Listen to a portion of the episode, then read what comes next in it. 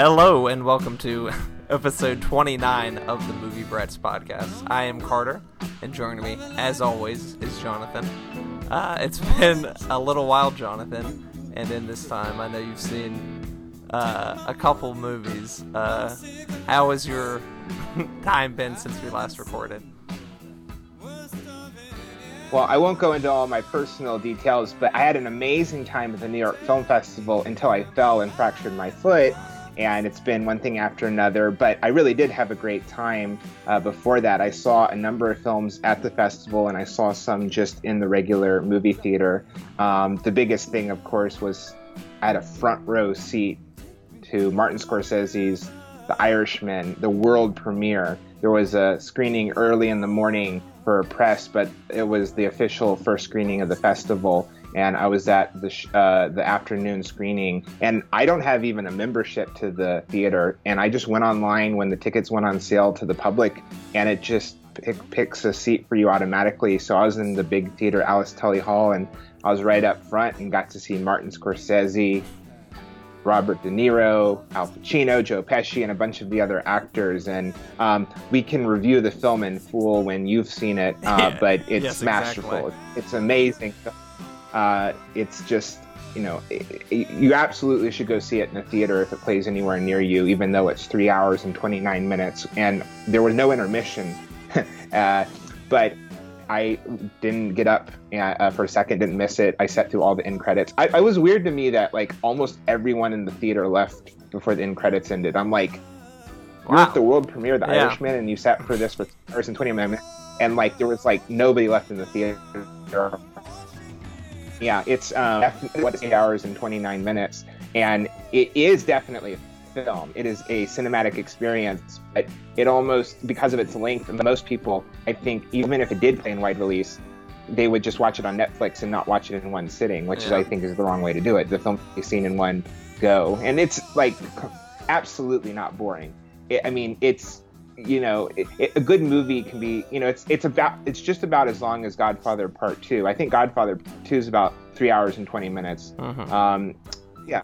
So yeah, it, it's you know we'll do a full review of it, but you absolutely should see this film. I mean, I can't imagine anyone being a serious film person and not die, not be dying to see The Irishman. Oh my god, yeah. Um, uh, some of the other films I saw, I saw Kelly Reichardt's new film First Cow, and uh, I'm teaching a female directors class um, at the college I teach at, and I just showed her film Wendy and Lucy after the midterm. I've seen all of her feature films, and I would say she's the best working female director. And First Cow just reconfirms that. It's just one of the, those films where you watch it and very soon into it you just go, oh, you're in the hands of a master. Like this is a director that is completely doing what he or she wants to do, and they're just doing it brilliantly. And uh, unlike a lot of her films, especially Wendy and Lucy and Meek's Cutoff, which are two of her more famous ones, it's actually a really funny movie. It's dry and droll, but a lot of her other movies are very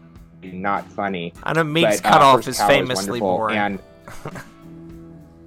yeah, it's like one of the most really, really realistic uh, period piece films. Like you know how some feel, and brilliantly so, but some feel like modernized, or they feel like they're, you know, artistically spruced up to entertain an audience. And and Meek's Cutoff is like, this is really what it probably would be like if a camera crew went back. And they had cameras back then, but they followed uh, people going uh, on the Oregon Trail. Like nothing ha- happens. I tell people that you know a number of westerns are also action films. The only action in that film is where one of the wagons gets loose and rolls down a hill slowly for about 30 seconds. It's very, but it's really good. Don't get me wrong. But uh, she she's very understated director. Um, but First Cow, which isn't going to come out until next year, uh, it's going to be released by A24 early next year. Um, but yeah, I, I just real quick mention some other ones. I saw Pedro Almodovar's Pain and Glory, which is in limited release already, and that's uh, a wonderful film. Um, it stars Antonio Banderas playing a film director that is obviously supposed to be somewhat based on Almodovar himself. Even has kind of the funny hair, and uh, Penelope Cruz plays his mother in flashbacks, and uh, we can review that when it comes somewhere near you because it is out now in theaters. Pain and Glory, um, and that was. Uh, uh, a really lovely film. Uh, yeah, one and I'm very I, excited I, will just about mention seeing. real quick that I went. The,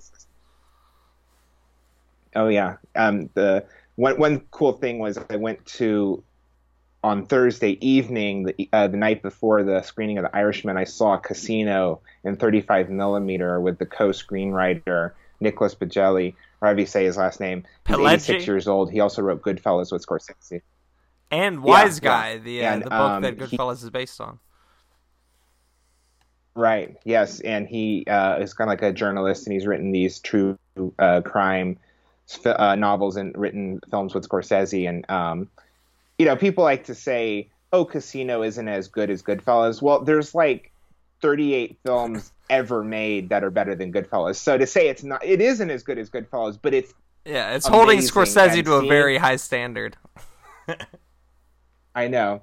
It's like saying, you know, oh, this, you know, every. It's like I think one of the problems Coppola's had in his career is that in the '70s you have Godfather One, Godfather Two, The Conversation, Uh-huh. Apocalypse Now, and then they go, well, it's not as good as those. Well, like there's so few films ever made that are that good, and so like. Yeah. Yeah. you know, in the '80s and onwards, you know. Well, it's like Scott Fitzgerald, all kind of sort of artists who come out really hot early. I mean, maybe like someone like Damien Chazelle will have an issue like that. Ten years down the line, everyone's like, "Yeah, you know, it's no Whiplash." I mean, I think that's one of the main reasons that Tarantino wants to do Tin and Done be- because he doesn't Yeah. want to be an old man making films. They're not nearly as good as his Pulp Fiction or Inglourious Basterds. And Well, he's been good about taking a long like, time between movies, and and yeah, like Woody Allen, who every year makes a movie, and you know, some aren't great, some are classics, and it's sort of like Russian roulette, which ones uh, end up being really good. Yeah, and like Clint Eastwood, he has a film about every year, year and a half. Like his new film that he just finished shooting. Yeah, like Richard a, Jewell. like a few months. I know. They- I he mean, has an them out, yeah, winning Oscar nominated yeah. cast.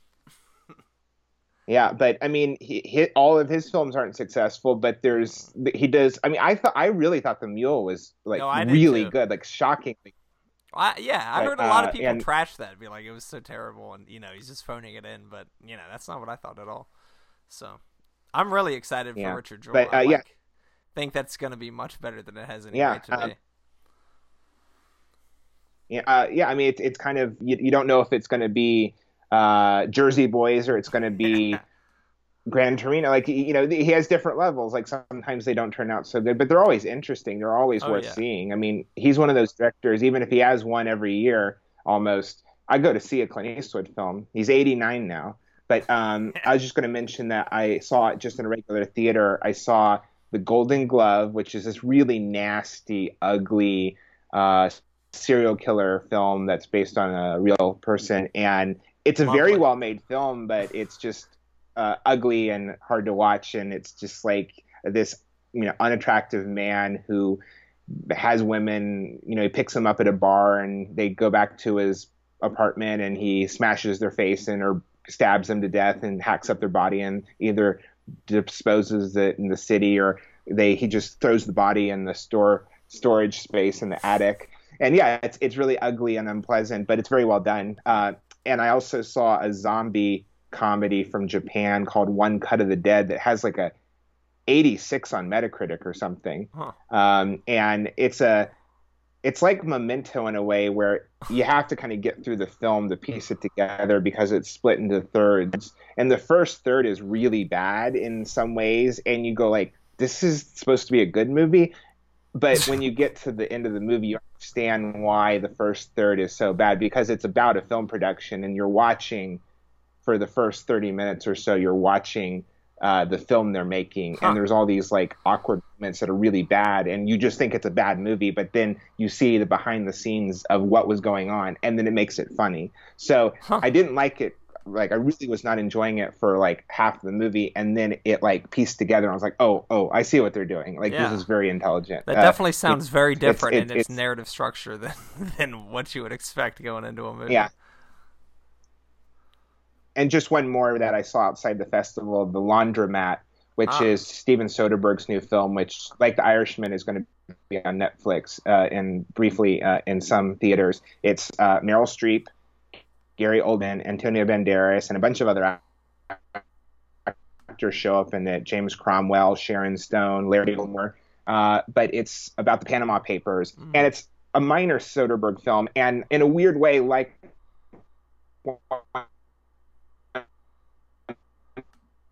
Cut of the Dead, because of the way the film is structured, it's kind of unsatisfying. Soderbergh's one of the intelligent directors we have, and even when he's doing a little film that doesn't entirely work, there's so much interesting uh, aspects to it. And if you don't know what happens at the end, don't read about it. I was upset that I read an article that was saying what happens at the end. It's not like a major spoiler, uh-huh. but there's this really interesting. Uh, uh, I'll just say the Meryl Streep said at the premiere of the film at the film festival that the only person that could have directed this film besides Steven Soderbergh is Brecht. So it has a Brechtian Indian ending.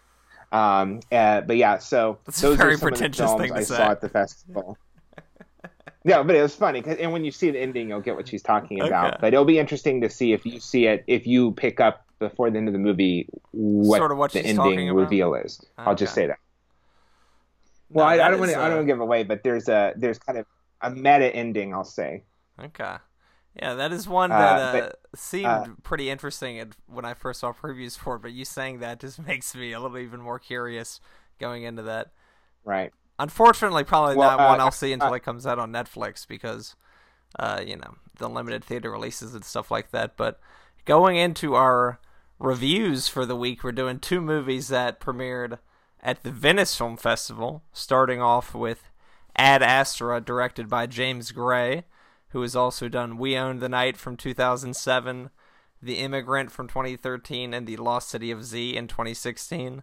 It stars Brad Pitt, who is also a producer on this movie with his Plan B production company, which has done some very good movies uh, over the last decade or so. And also starring Tommy Lee Jones and Donald Sutherland, which I thought was a funny callback uh, to their co starring with each other and was it Space Cowboys in the early 2000s? Uh, the movie is about an astronaut who goes on a mission to track down his lost father after a series of power surges threaten our solar system. It premiered at August 29th at the Venice Film Festival. US wide release on September 20th, a Metacritic score of 80, Rotten Tomatoes score of 83, and has so far made $120 million on a 80 to $100 million budget, which is, thank God it at least broke even because I was very afraid that this was going to lose a lot of money. Uh, Jonathan, what did you think of Ad Astra? I'm not the biggest science fiction fan in the world. Uh, I especially am not particularly interested in the Star Wars, Star Trek, Guardians of the Galaxy, kind of the more kiddie space opera. But I found this film very moving, and obviously, uh, it's brilliantly constructed the production design, the special effects, and I like that every so often a quote unquote big spectacle film manages to be a big spectacle film but also be very grounded and tactile. And honestly this movie a lot of it is quiet scenes of people in the spaceship that's floating out in the vastness of space but it's a very intimate film in a weird way. It's it's the paradox of being about the possibilities, the vastness of the solar system. But it's a very intimate film, and it's a very personal film about uh, Brad Pitt's character, Roy McBride, trying to find his father, and also trying to find on kind of an existential level if there's anything else out there uh, in the solar system. Yeah, I, I thought it was very moving, and I think Brad Pitt proves that he's like a he's a really good actor, but he's also a great movie star. And he man, you know, not all not all people are both a great movie star and a really good actor, but he is. And um, yeah, I, I yeah, I thought I thought it was it was definitely worth seeing in IMAX. Uh, yes, I saw it in IMAX as well. Yeah, I mean, uh, like you were saying, it was very much like uh, to go with the classic phrase, like you can go anywhere, but you still have to take yourself with you.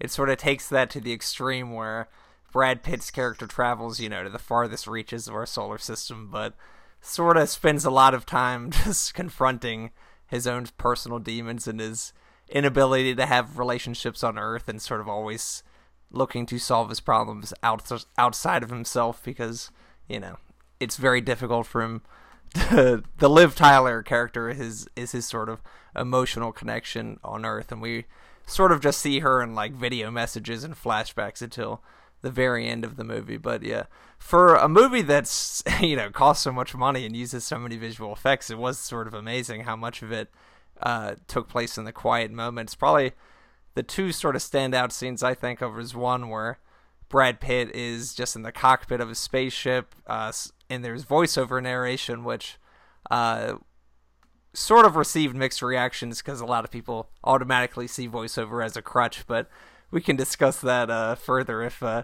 you want to dig into that topic. But that scene, and then one where he's just in like a relaxation room on like the Mars uh, uh, space camp, and he's just sort of like with himself, and uh, yeah, very interior performance. And yeah, Brad Pitt is such a large presence in this movie, and this is coming off of his possibly like career best performance in Once Upon a Time in Hollywood. This is really coming into development as the year of Brad Pitt. Uh, so yeah, I mean, what did you think of the voiceover narration? We can just sort of get into that. Like, did you see it as a crutch, or did you think it was sort of useful in terms of like the the point of the movie and its interiority and stuff like that? Well, I think it worked. Now I'm going to ask you. I'll see if you can get it right away did this film remind you of another film? Oh, definitely very, uh, Apocalypse Now. And there's multiple connections yeah, yeah, with that yeah. because I think both are either explicitly or at least, you know, in part based on Heart of Darkness, which is also a sort of very interior narrative. Obviously, it's a book and not a movie, but in terms of being voiceover narration and just sort of a very lone protagonist, it was very much like Apocalypse Now, but just set in space and not uh, the Vietnam War right? And you know, obviously, uh, in Apocalypse Now, they're going down, you know, the river yeah, through Vietnam, but in this film, they're going through space. So you know, they, but they're both about journeys, and they're very yes. much about the travel, the the you know, it, and not it, losing yourself in the, this different sort of climate than you're used to. Right. Uh, if if you haven't, I highly recommend after everyone sees the film to listen to the DGA interview. James Gray is interviewed by Damien Chazelle, who directed oh, First oh, wow. Man, which came out last year, and they talk a lot of uh, science uh, and they were talking about how they wanted to make the film as realistic as possible. And that's one of the things that's intriguing about the film is that no, I don't mean this as in a negative way, but a lot of the space travel is kind of boring, but it's fascinating in that way because it's not like this spe- crazy spectacle where it, it, it's it's almost like a an airline, but they're just going to space. and you know, there's uh, yeah, that way it reminded me of uh, 2001: A Space Odyssey, where they had like the commodification of the outer right. space experience. There's an Applebee's on the moon, and there's Subway yeah. in the terminal when they get there yeah, because they said the reason is because that they're going to have processed food. That's what they can have up there. Like that's mm-hmm. that's that, that is a realistic, um, you know, d- decision. But yeah, there's something very. It, it's one of those futuristic films where it, it feels realistic. Like you yes. feel like, yeah, no, this is like what's going to happen, yeah. and it's it's not like there's space like people flying around on, in, you know, you know, there's not like flying cars, but there is you know spectacle to it, but it seems very grounded. Yes, very few action set pieces. One of them, although that takes place on the moon, was really outstanding. It is one of the best, uh, sort of most creative action sequences I've seen in a while. Where some like space raiders attack them while they're transferring from one base to the other on the moon because it's like, uh, sort of like you know, uh, the ocean in like the 1700s or you know early 1800s where it's just a free for all and they're pirates like and stuff pirate. like that. Yeah. yeah. I also think uh, very early in the film there is an explosion where they're working on. Uh, yes. Um, that's how it opens. it's a really visually stunning sequence. It, I couldn't help but think of Gravity though, which opens in very similar circumstances.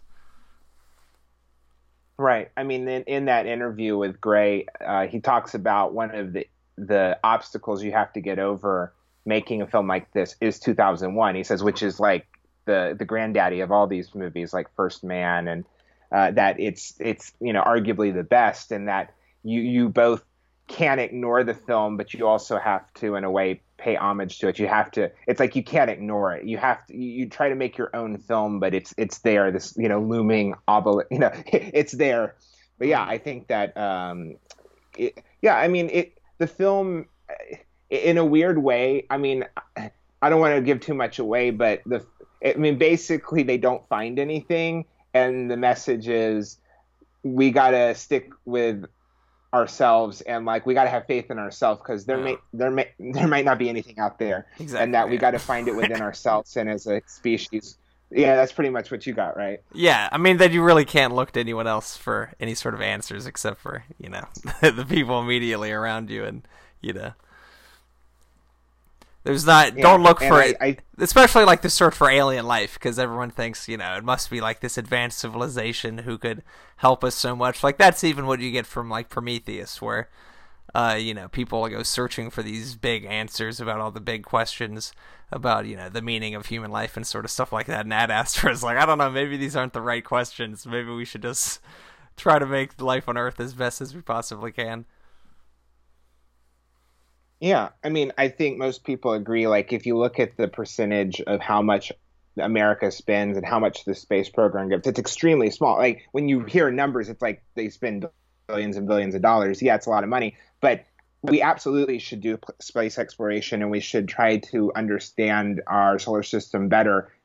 However, you know, our our goal isn't it shouldn't be like, oh, well, let's make it so that we can flee to the moon or another planet if you know, Earth gets completely, you know, unlivable because of us uh, polluting it and climate change. Like, no, no, like, say, like Earth should be the number one priority, Yeah. but that doesn't mean we shouldn't also explore. Mhm. But uh, yeah, it's it. I I think the message of the film is that you know we should we should protect ourselves and and and find within our species, our kind, you know, meaning uh, not that we shouldn't explore, but don't you know pin hope on you know explaining the world. You know, we should you know find it within ourselves, right? A little bit of a lighter question. Do you think there's any possibility of Brad Pitt being nominated in two separate acting categories this year?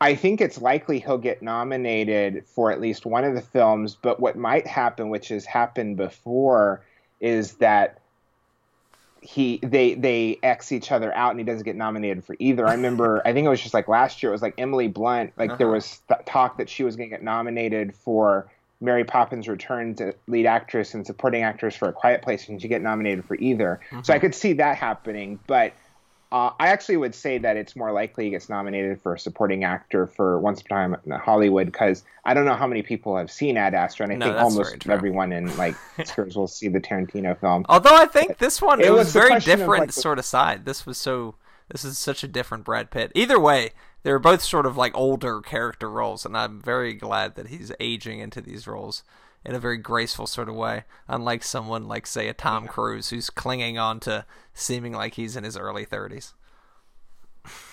Right. Well, I think that uh, well, it's it's the question too.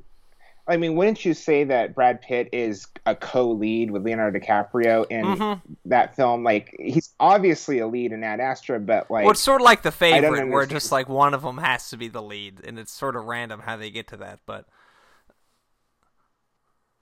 Yeah, but it's like Thelma and Louise. They're both the leads. They both got nominated. Or Butch Cassidy and Sundance Kid. They're Mhm. both leads.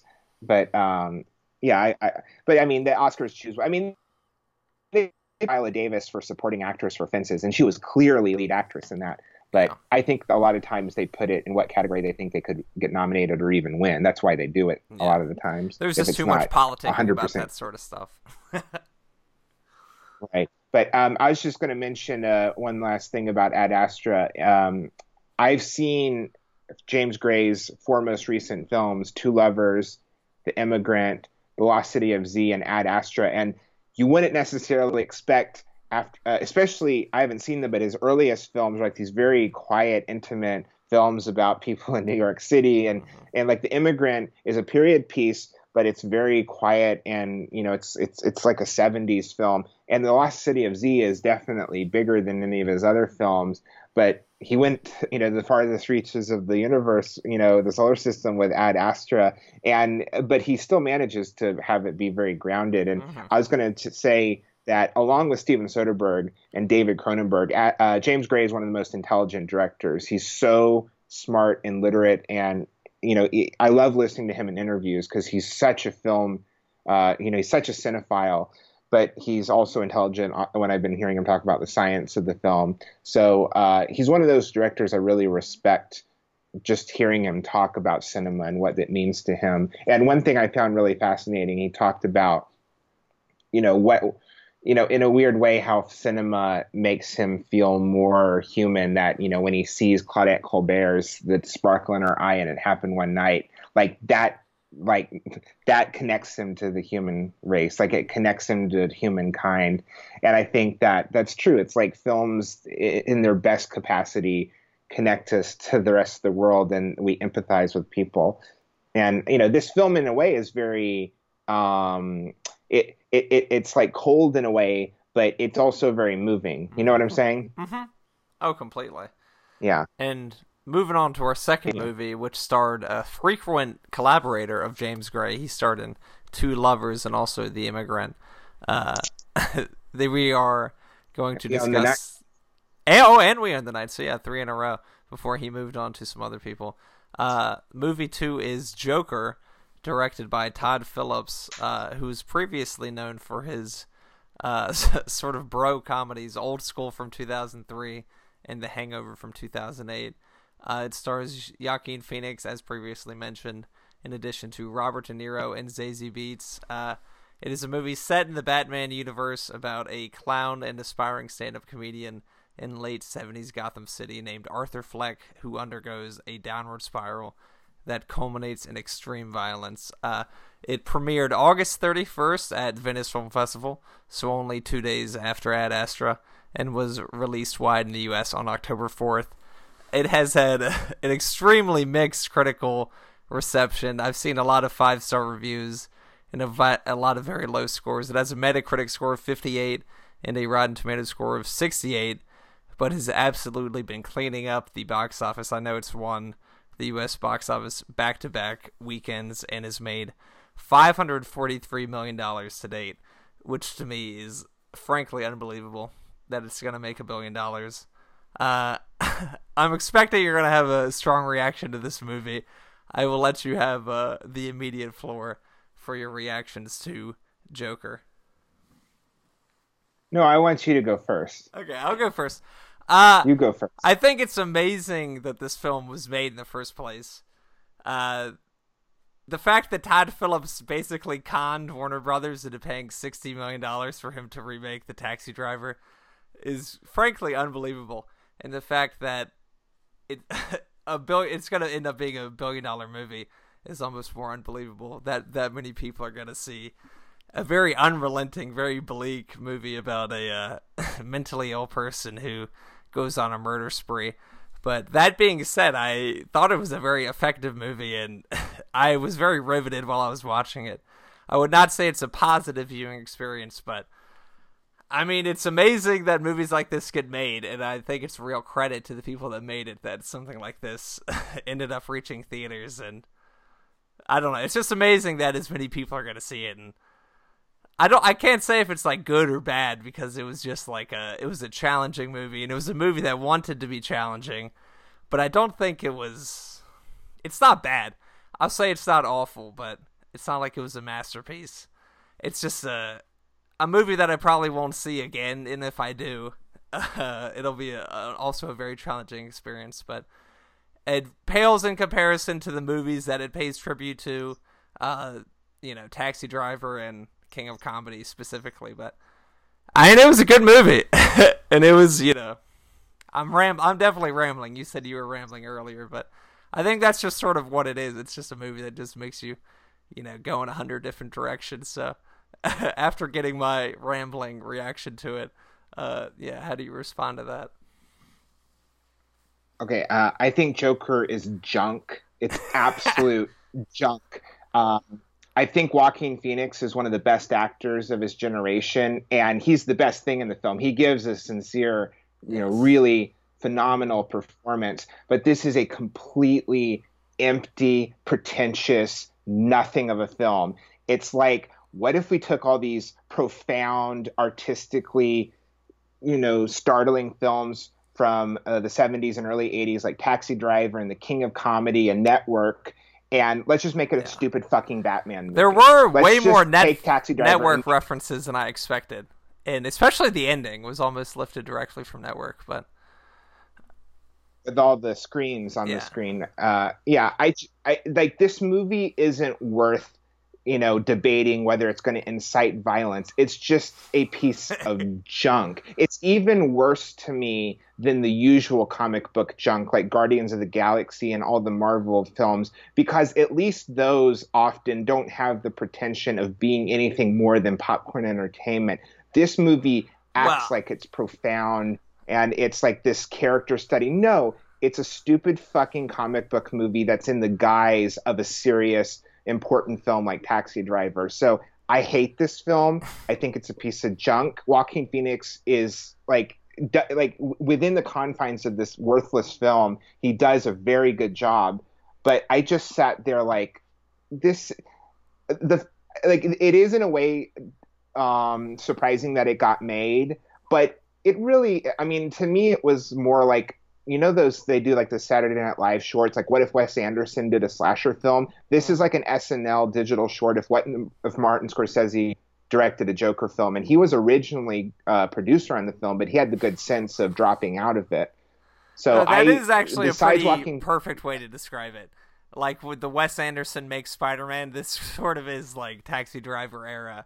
Martin Scorsese makes the Joker movie, the spoof version, and it was totally over the top. Um, but as you were saying, uh, that most uh, comic book movies do not take them seriously. That sort of uh, brings us on to something Martin Scorsese said recently about uh, just comic book movies, you know, not sort of being worth the amount of money being spent on them, and then how much reaction that got from the fans. So I don't know if that's actually true though about most comic book movies sort of accepting that they're not really deep. I think people that are really into like the Avengers movies think of those movies as being like almost high art.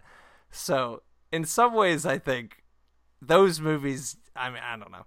Obviously, I don't think that your opinion of the Joker is invalid, and I agree with a lot of it. But I don't know. At least it's different than than you know the Avengers Endgame movie. but it isn't. It, it, I mean, it, it, it's like um, Captain. Uh, I can't remember what the stupid films are. Captain Marvel. There's Winter Soldier. Like that's like uh, um, espionage spy thriller, and then Guardians of the Galaxy is like a, a, a quirky, goofy comedy, a sci-fi film, and you have Logan is like a western. It's like Joker is just like gritty Martin Scorsese like Well, Logan's a sort Like, of similar just like all the other approach to the comic book movie. but it's still just a stupid fucking comic book movie. It's Which one of the one, better Joker ones, but it's Logan? still like it's Logan. It's still just a, it, it- you know for every comic book film I've ever seen, and some of them I really like. I really like Sam Raimi's Spider-Man 2. I really like the first two Dark Knight films, especially The Dark Knight. Uh, I like Guillermo del Toro's Hellboy films. I could list 20 comic book films that I thoroughly enjoyed, but these are not Taxi Driver. They're not The Godfather. They're not Eight and a Half. They're not 2001. Like I, I'm sorry, but like the best comic book films ever made, there's like a big gap between like the best films ever made. Like I don't know if it's like you just can't make a great like comic book film. Like you, you make a great comic book film, but I don't know that a great comic book film can be great cinema. Well, if if one were to be great cinema, would have to take an approach like the Joker took, which obviously the Joker was a swing and a miss, but it would have to be something like that, which is like a different sort of tilt on the comic book movie. But uh I mean, have you seen Batman the Tim Burton one? Like I mean, you how yeah, familiar are that's fun, but it's still. I mean, it's So you've seen sort of the No, I don't remember it that iterations of, of the Joker character in cinema. And have, did you see Suicide Squad? I obviously didn't, but that was the most recent Joker. Uh, I, I don't know why I said obviously. I did not see Suicide Squad. That one just seemed totally insane, and I almost don't even respect Jared Leto as an actor. He just always goes so over the top in everything he does, and some of the stories about his behavior on set were just, you know, completely ridiculous. That he took his method acting to a a very unprofessional sort of level, but it's just sort of crazy to see the trajectory of the Joker as a character and you know popular American cinema, where it goes from Jack Nicholson, who's uh, well, sort of starting with you know the one of the '60s, which is a very funny Joker, you know, fun sort of character, to this like serial murderer that well, we someone, get now, like a Bernie Goetz Subway well, killer.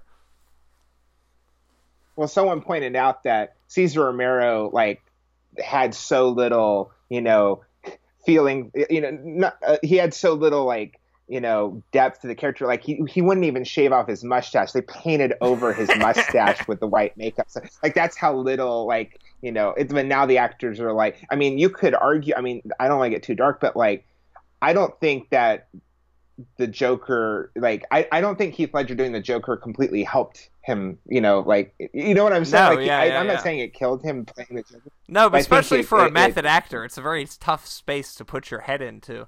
Um but yeah, I don't know. Some just, of the I, strangest elements. You want to go into the discussion well, how about much, how much of a comic book movie did this even feel like to you? Because I thought like the comic book elements sort of felt like the most heavy-handed parts of it, like where he visits Wayne Manor and encounters a young Bruce Wayne, and there's some stuff with you know Batman's father, but uh, in a lot of ways, it felt like the sort of uh, comic book elements of it like existed like tangentially to the rest of the stuff that was going on. And for the first hour, there was like nothing about it that had anything to do with like you know the DC universe or comic book movies in general.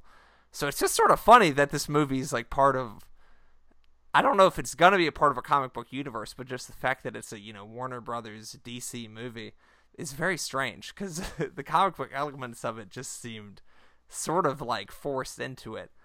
Uh, that's why I think sort of part of it is just like a con job by Todd Phillips to get this movie made in the first place. That he's just like, oh yeah, it's a Batman movie, even though it's like basically just a Taxi Driver remake. Yeah, and definitely the king of comedies in there, and and part of that is casting De Niro at. Yeah. It's it's like what if you know what would happen to his character Rupert Pupkin and the King of Comedy. Like he might get his own TV show eventually, but I just even outside of it being a comic book film and eh, like it, it's just not a very interesting film. Like I don't find the oh you know the society and violence and the media like it's just eh, it's been done better in the king of comedy and network and it's just it's not a even if it was not the joker it's just not a very interesting film. Well, it's just kind of. I would say the most yes. interesting aspect to it was just its portrayal of mental illness in general, which uh, you're not usually exposed to like this. And one, you know, you can argue whether it's realistic or not, but and it's it's never exactly said what his specific mental illness is, whether it's you know, uh, what's the one where uh, Jesus, I can't believe I'm blanking on this. The one, uh, crap.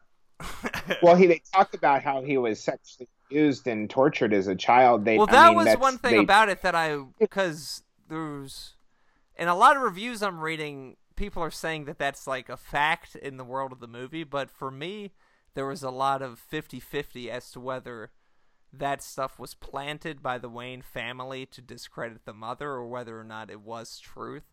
So, I I you know, I I was a little fuzzy on whether or not that was real in terms of the movie, but if it was, then obviously that would lead to like post traumatic stress and like stuff like that. But it's mentioned in the movie that he takes, you know, seven different uh, prescription medications, and there's a crucial scene where like the government funded therapist he's been seeing, you know, they cut funding to that. So I thought probably the most interesting aspect to it was just showing how awful you know people with mental illness can be treated by everyday society when you know everyone expects them to be behaving normally and you know looks at them like they're crazy when all they want to do is be you know reassured and not freaked out by just you know existing in the world but one can argue whether they successfully um, achieved a, an interesting and uh, you know compassionate and understanding portrait of a, a mentally ill person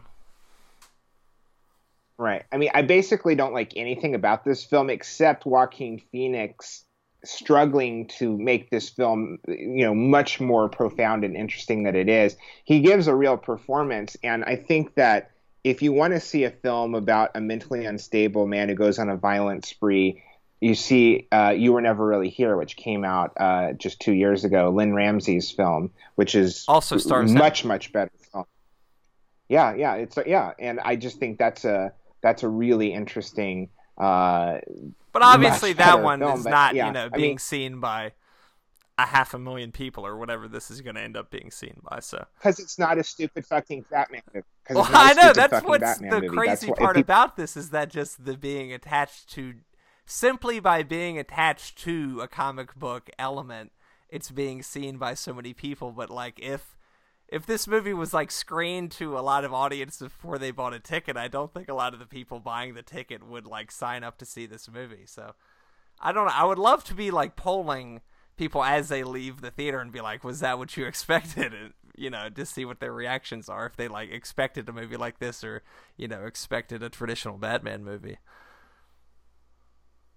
Well, can we talk about Scorsese's recent comments about the Marvel films not being cinema, that they're like theme parks, and his Yeah. doubling down on that, saying that we have to save narrative film for movie theaters, uh, that Well, it's getting harder and Do you harder. remember and who I agree it was? with him. I think there was a cinematographer.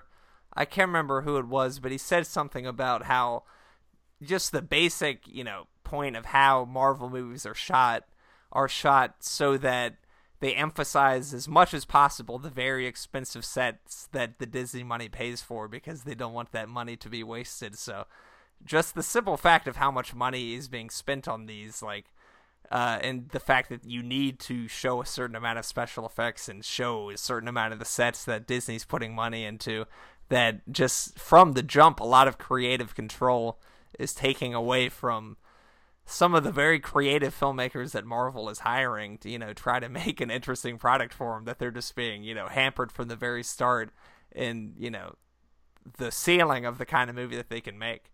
And we've seen that with the Star Wars universe too, like uh, how Phil Lord and Chris Miller weren't allowed to make the the Han Solo movie that they wanted, and you know other stuff like that. And Edgar Wright got kicked out of directing Ant Man at the last minute because they basically told him, "Oh, we want you to change this character so we can make an action figure of them," and he went, "No," and they just hired another director. Mhm. Um, yeah, I, the, the thing I say is that I don't know if you agree with this. Every film is a work of art. Now, there's good art and there's bad art. You know, Trash Humpers and Jackass Number Two, Beavis and Butthead Do America, which don't get me wrong, are all films I like. They're art because they're films. Now, there's good art and there's bad art. Now, the question is, what does the word cinema mean? And it's very interesting today because there's the cinema as in like I think of cinema as being like Ingmar Bergman and Stanley Kubrick, but there's also the movie theater cinema. Yeah. So Mar- uh, The Scorsese's physical space of about where Marvel movies are seen not- by a public audience in a shared experience. Yeah. I mean, I to me, cinema. It, it, it's like I, think of some films. Okay, 2001: A Space Odyssey is a film. Uh, you know, the Marvel films, they're movies. That's like the distinction. Now, I think they're all art, but there's good art and there's bad art, and there's film. There are movies that deserve to be called films, and then there's movies that are just movies. And not all movies that are just movies are bad, but they're just like they know what they are. Like some of Roger Corman's movies, like they're movies, but they were made with. You know, they might have been made for you know a shoestring budget, and you know, but they they Well, put it's, some I guess it's effort just into the difference of it being a commodity and it being an artistic product because the motivation to make a lot of Marvel movies is to turn a profit. It's not to make the best motion picture possible. And when Martin Scorsese goes to make something like The Irishman or Silence, which uh, was like a historic bomb, he really doesn't give two shits about whether or not the movie makes money. He just wants to make, you know, the film that he sees in his head. So there's a big dis- uh, distinction between you know movies as commodities and movies as art, and you know that's something that's always existed. That's you know been the reason why a lot of uh, progress in films has happened. You know that's the first reason why we got color movies because it was a way to make money off of people, and and then it took people you know to make art and make distinct sort of uh, you know the things you can do with color that you can't do with black and white, but.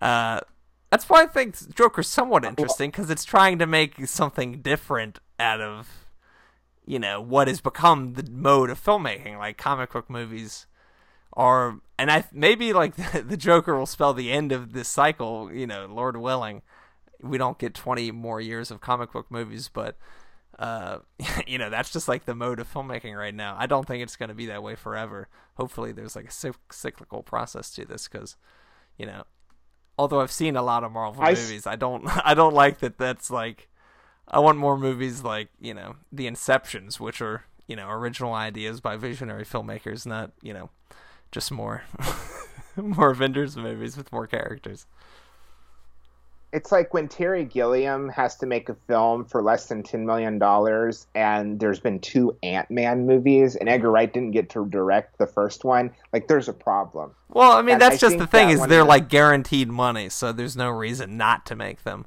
and that's like the that's like the damn thing about the the art form is it costs so much money to you know get these things made. Look at Ad Astra, just how expensive that was.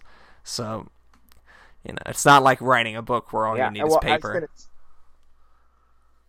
I seriously worry about the state of cinema distribution and filmmaking. I saw this article on IndieWire, and the headline is Amazon Studios, once an indie haven, concludes that films are products. You know, they've actually made some really interesting. Yeah, I mean, Manchester by the Sea, Cold like, War. They Spike Lee's Chi-Raq, uh, the remake of Suspiria, Mike Leigh's film Peterloo. I just worry that, you know, basically Scorsese couldn't get The Irishman made at any of the old school studios, so he had to go to Netflix. They're the only people that would give him the budget that he needed and the creative freedom. And I worry that it's going to get to the point basically where only Netflix and Amazon will make anything that's not a giant big franchise movie, a comic book film, a Fast and the Furious, a Star Wars, or an animated kids film. yes. Or and but, but what's going to happen is that Netflix and Amazon are going to get to the point where like, wait, why are we wasting money giving uh, these people money to make these films that nobody really is watching? Let's just you know make a Star Wars TV series. Yeah. Let's just make you know, and I think it's going to be the point where I mean, it's David Cronenberg. He's actually going to be doing a Netflix miniseries based on his novel that he wrote a few years ago. But he said he hasn't had a feature film in five years, and he said that he's not sure that he's ever going to make another film because it's so hard to get them made. Yeah. There's so many of my favorite living directors. Their most recent film made less than ten million dollars, and a lot of them made less than a million dollars, like Terrence Malick and Woody Allen. You know, they make like two two million dollars or something, and I don't know how it's going to sustain. No, it is sort of unsustainable. And one of the production companies that was financing a lot of the, uh, you know, f- movies by not necessarily revolutionary but forward-thinking directors, Annapurna was basically just financed, you know, by the daughter of a very rich media conglomerate who had a lot of money and was willing to lose money on making projects that she wanted to see financed. And that is not obviously a sustainable business practice unless you have all the money in the world. So, you know, unless there's like a Jeff, well, I mean, Jeff Bezos isn't even going to do it because he's Amazon. So, you know, unless someone who's richer than God just wants to like finance every Steven Soderbergh movie from here on out. Yeah, there is, it is sort of an unsustainable business practice to, to make the Martin Scorsese movies that just barely break even. Well, the Soderbergh had this really interesting discussion a few years ago. He had he gave this speech saying that the problem is the studios they want to make a film for 150 million dollars or more and spend hundreds, you know, you know, spend a ton of money to promote it, uh, the hell out of it, and, and try to make a, over a billion dollars worldwide, and or a filmmaker has to make a movie for like one or two million dollars. That they're yeah. not making films for 30 or 40 to be or like Moonlight. So you, We're right. like they don't even realize you're making that, the movie. You spend so little money. Yeah, it's like they want to make a movie. They want to spend two hundred million dollars or more to make and promote a film, and to make a billion dollars, rather than to make a film for forty million dollars and then have it gross. Like it could gross two hundred million dollars, but uh-huh. it's not a mm-hmm. billion dollars. Yeah, exactly. They want to put their, you know, they're going to, and they don't want to. They're risk averse. Like yeah. Christopher Nolan's basically the only director that can make something that's on a big scale like Dunkirk and Inception that's original content. Yeah. And I just don't, I don't, you know, it, it depresses me that The Irishman is not going to be released in very many theaters, but Aquaman and Avengers Endgame play in a lot of theaters, a lot of multiplexes for three plus months. Yeah. It's depressing. Well, it's and certainly a different place that the that the medium is going, but you know, there's still good wanna- stuff coming out in the last thing. future. We've got you know Jojo Rabbit, Personal History of David Copperfield, but yeah, your one last thing, Jonathan. yeah, I was gonna say, I, I agree with Paul Schrader. He said this um, a while back. I think part of the problem is the audiences. yeah, The audiences are at fault too.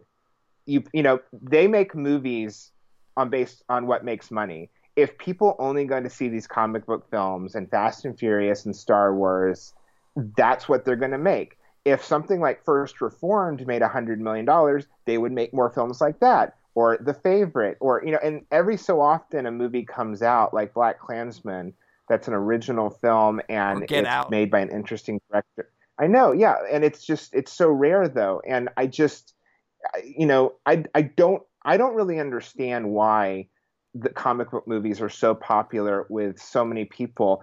I don't know if they actually like them or whether it's just escapist entertainment because I think it's. I don't understand, like, a 40 I mean, because it's just familiarity familiarity with the characters. It's like it, they've become really expensive long running TV serials. Like you know, it's just familiarity with you know the Iron Man and Captain America. So that's where it'll be interesting Yeah, to see where it like- goes forward because like- those, especially two. Spo- Spoiler alert if you haven't seen the last Avengers movies, but Captain America and Iron Man are not going to be in any more Marvel movies. So, and uh, so you know, but I don't understand. I don't understand the idea of like you know, I, it, to me in the fifties and sixties, uh, you know, these things were like really that's low when, budget B westerns movies were the made thing. Corman. like Yeah. you know, it just I'm comes in that in the about the 50s it's- genre. Yeah, but I'm saying in the 50s and 60s, these uh, sci-fi stuff, this stuff was like really low budget. Some of it was really good, uh, but it was really low budget films. And I feel like what happened is people like Steven Spielberg and George Lucas grew up loving these low budget sci-fi movies, and the geek has inherited the earth. They got the, you know, they went off to Hollywood and they've made these B movie. You know, they've basically made it these giant A-list tentpole movies. But I just don't understand. Like, I don't. How many people actually read comic books? Like, I don't understand how these No, movies way make less two billion dollars. Like, it's like it. It like exists know, as a cultural phenomenon question. Why is outside so of. popular? I- it's a mystery. It really is. It's just. It's just like I don't know. Familiar with iconography? It's like a testament to the power of really good marketing and really good, you know, character symbolization. Yeah, I really don't know I any think- other I mean. I.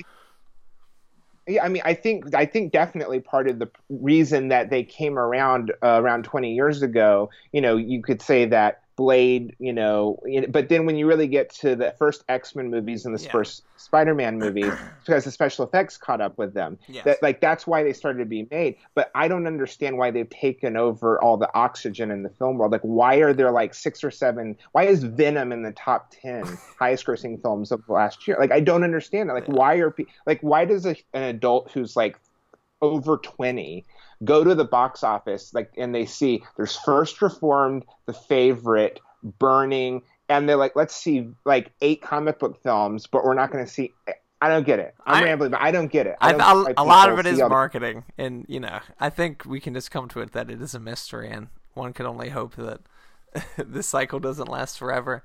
But uh, two movies premiered at the Venice Film Festival: Ad Astra and Joker. Uh, consensus-wise, we were combined much higher on Ad Astra. Joker for Jonathan, it sounds like it's one of his least favorite movies of the year so far. Uh, for me, not quite that, but it def- definitely was. what would you give it a star rating if you had to give it a star rating Yeah. out of five I don't know. It feels like it's a cop out to give it like a three because that's just not what it is. But I don't know. I mean, if I had to like, you know, write like a review, it would be like a one star review, but a nuanced written review. You know what I mean? Um, I definitely wouldn't give it a five. Three is a cop out, so I don't know. I'd give it a two.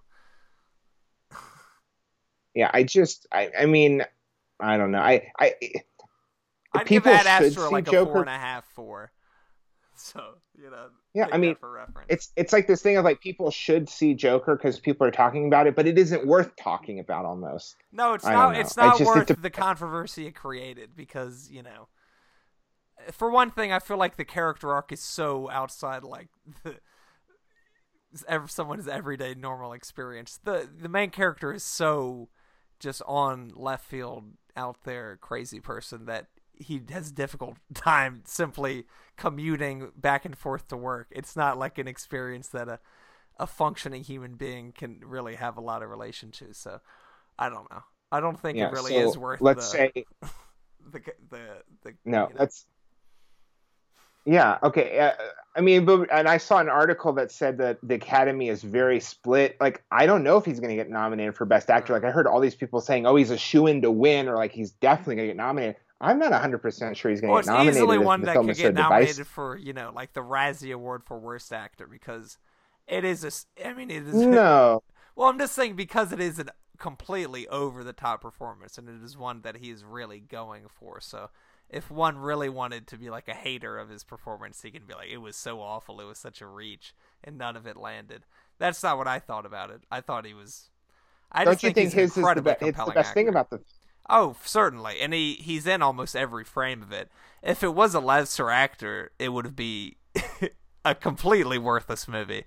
Like if there was, you know, like a I don't want to like call someone out who's you know because they probably would be good, but if a less capable actor than Joaquin Phoenix had been the lead character, it really would have been a total junk of a movie and deserving of you know all the shit people throw at it. But simply because he's in it, it it is raised to a level it other otherwise would not achieve. Yeah, I mean, I I just say go see Ad Astra, especially in a theater. It's not playing in IMAX anymore, and just stay at It home It was a great Never IMAX really movie. hear. Ad Astra was a great Yeah, IMAX I- yeah, and I um yeah, it just it depresses me that I, I yeah, it, like the fact it's I saw someone talk about how Joker. It's almost like in fitting with the character that we're all getting so worked up about this, Yes. even if it's not worth it. Like he's, it's like it's like a prank almost. Yeah, I mean, exactly. That's like in the movie itself. Like, there's like riots caused by what he does, and they like ask him why he did it, and it's sort of like The Stranger, which is you know the uh, uh the French philosopher. You know, you probably know his name. I can't think of it is. But he's asked like, why'd you kill the guy? He says the sun was in my eye. It's like I'm not thinking about the the crisis I'm creating. There's no reason for it. I don't know why everyone's reacting the way they are. It's just what it is. The fuss being made about it is much more bluster than anything else. But yeah, we've probably gone on a little too long. Anyway, thank you for listening. Uh, we will be back with you. I know Jojo Rabbit's coming out somewhat soon. I'm very excited about seeing that. Um, I could not tell you what else. we will do. Parasite. Parasite, yes. So it'll probably be something like those two we'll be talking about next time we record. But anyway, thank you for listening. and we'll be back You can't even finish. You're talking a lot, but you're not saying